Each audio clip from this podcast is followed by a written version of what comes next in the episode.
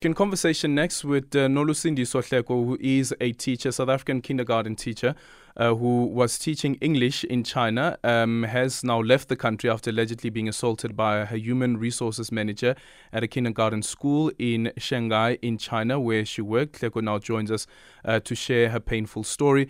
Nolusindi, so good afternoon, and thank you so much for making time for us. Um, good afternoon. Are, are you still in Germany? I will not be disclosing my location. Oh, you can't disclose your location for now.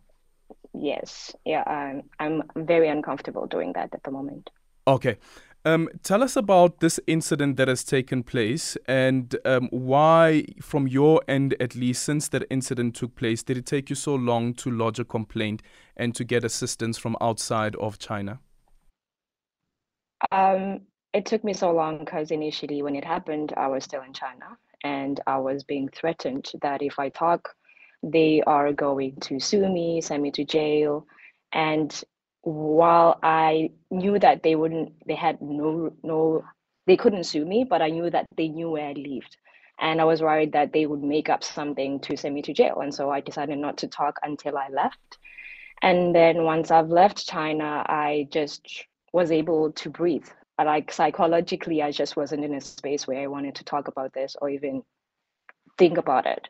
And so I went on for a while without wanting to even go back to that. And then last week, I was sitting alone doing a video about leadership. And then I was reminded that a lot has happened to me, and that triggered me to post that video. And I posted that video the way that it was because I took the video the day after the incident took place and I did not want to watch it again. I did not want to edit it because I knew that I would talk myself out of posting it, and so I just posted it as as raw as it was because I felt like I was uncomfortable keeping quiet about what had happened to me. Yeah, and in that video, you speak about how the HR manager actually punched you in the face. Yes, he did. Mm. Was this the first time that something like this was happening to you or anyone else? Um, I know that a lot of teachers, I, I lived in Korea for five and a half years and I lived in China for a year. And I know a lot of teachers go through a lot. Um, I think one of the reasons why I spoke up about that was because of um, there was a South African girl whose name is Andani. She was in Korea for about three months and she had a mental breakdown that people had to raise funds for her to be sent back home. She had a mental breakdown of how because of how she was treated in her job. I had never been physically uh, assaulted before. Uh, it's just been like a lot of verbal abuse. In Korea, I worked in two jobs where a lot of that happened, but I always took in and I never talked about it. Um, but it was the first time that somebody got physical with me in China. So that's why I felt like I needed to talk about it. And also threatening that if you report the matter, that they'll make sure that you get blacklisted.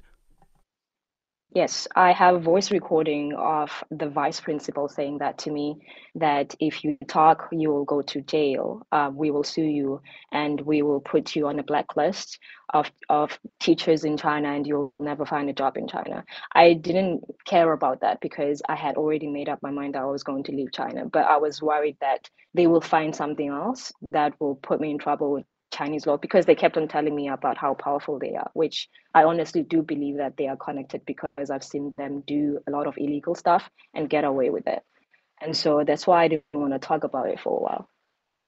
So when when DIRCO then intervened, at what stage did they intervene? And when you went to um, our embassy in, in, in China, what sort of service did you get?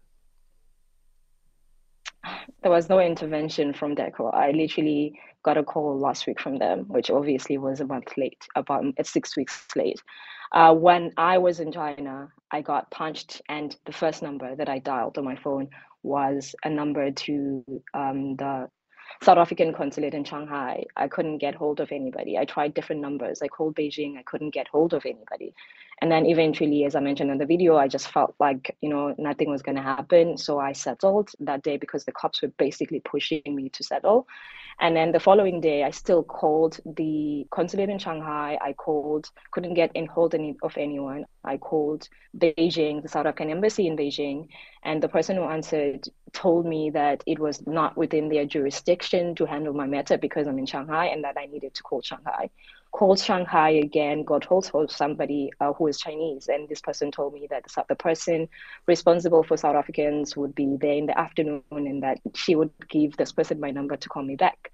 I had to go to a hospital. Um, I went to a hospital, got a call from the consulate in Shanghai, and I told this person, I was like, I'm in a hospital right now. Please call me back in a few minutes. And then she was like, Yes, I'm going to call you back. And she never did. And by that time, I just wanted to leave and I felt like they were useless to me. Honestly, that's how I felt. And I never called them again. I never made any other attempts to get in contact with them again because I already felt like they hmm. failed mm. me. So the first time that I spoke to them was last week. That's the first time that people were calling yeah. me to ask, Where are you? Are you okay? What can we do to help? So you say that the police or the cops asked you to settle?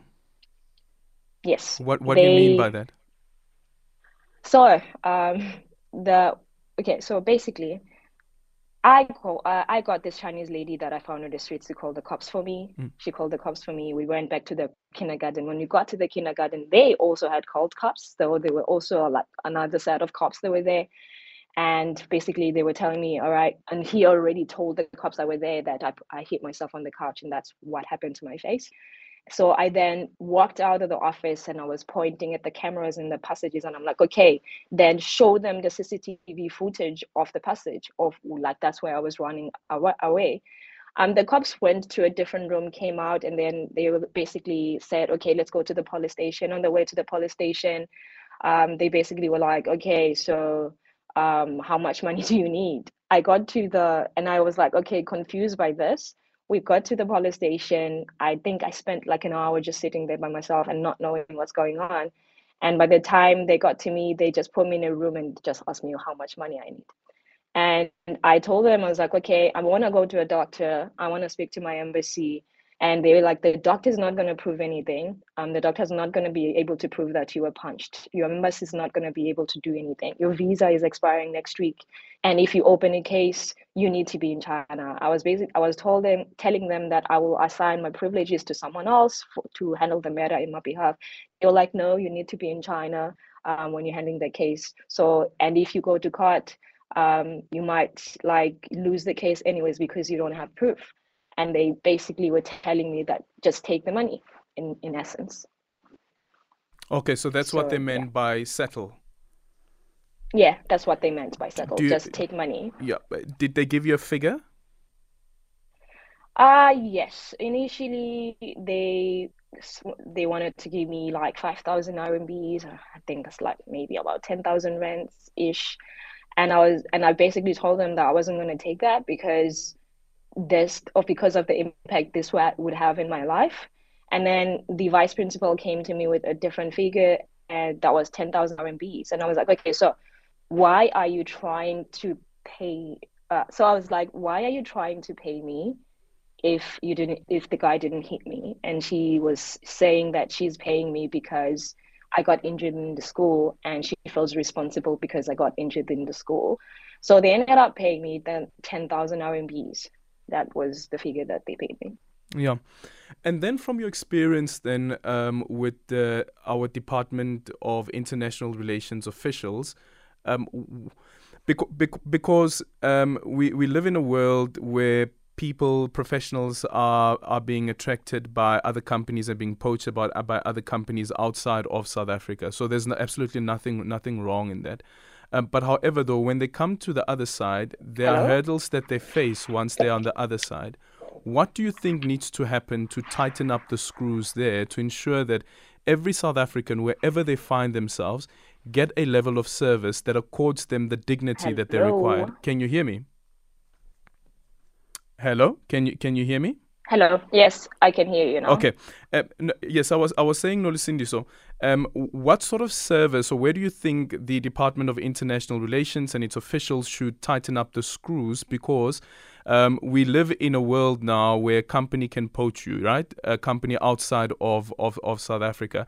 And once those citizens find themselves outside of South Africa, to ensure that they still give, they still get the level of um, of service that accords them the dignity that is enshrined in the Constitution, in the South African Constitution, that is.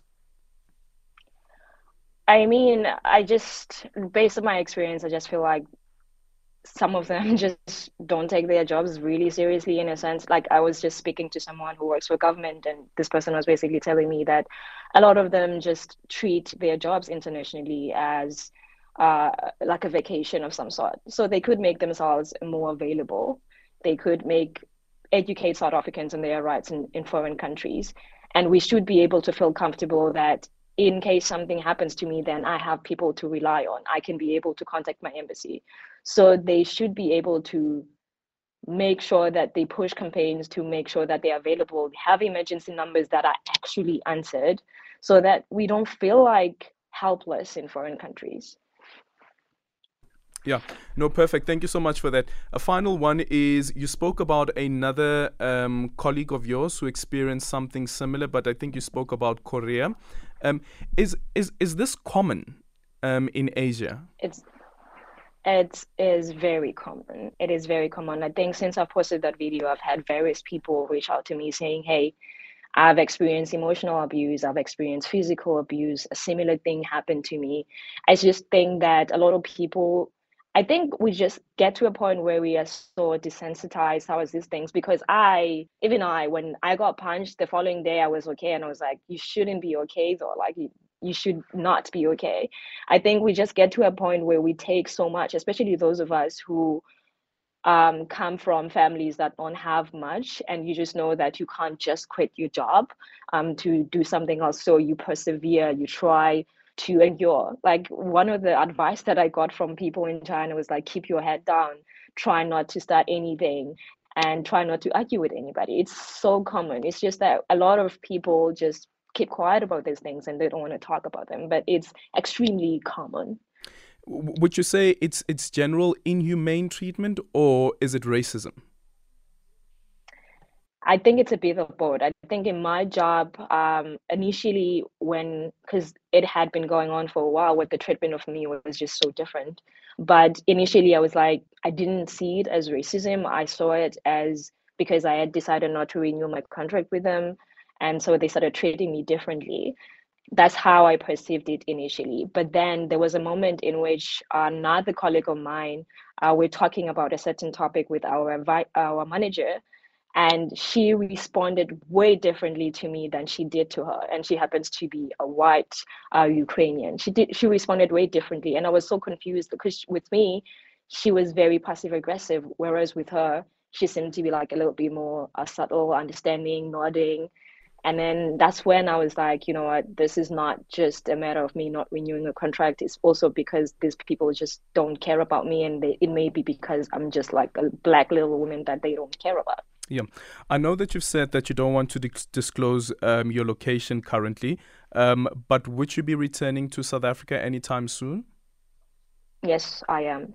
Okay. Uh, I will be in South Africa next month. Okay, thank you so much for your time and stay safe. Nolusindiso Hleko there, who is a teacher, um, who is um, currently in a different country where um, she says she wants, she doesn't want to disclose which country that is, um, and the South African Department of International Relations um, trying to assist her as well.